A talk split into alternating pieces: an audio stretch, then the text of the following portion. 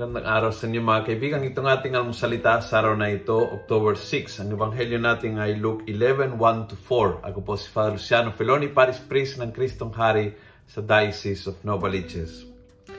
Sabi ng ebanghelyo, Jesus said to them, When you pray, say, Father, hallowed be your name.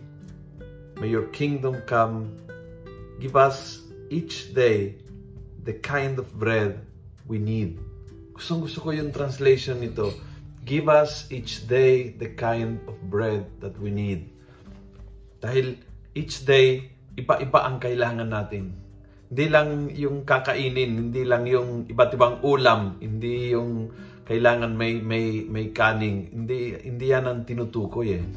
Each day kailangan tayo mag-nourish ng iba't ibang bagay. Minsan kailangan ng pangunawa, minsan kailangan ng pasyensya, Minsan kailangan ng motibasyon pag umpisa ng araw. Minsan kailangan ng forgiveness.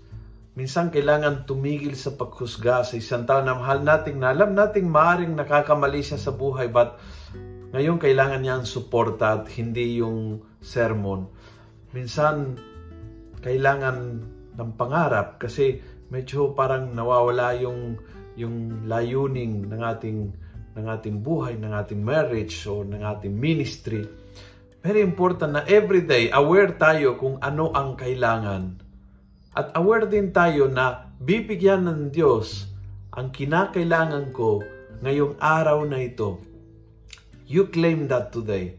Ano man kailangan ko ngayong araw na ito, God will provide. Ibibigay ng Diyos yung biyaya na kailangan mo ngayong araw na ito. Hindi yung for the rest of your life. Daily araw-araw. But yung kailangan mo para maging masaya ngayong araw na ito, ang Diyos ang magbibigay sa iyo. Kung nagustuhan mo ang video ito, please pass it on. Punuin natin ng good news ang social media. Gawin natin viral, araw-araw ang salita ng Diyos. God bless.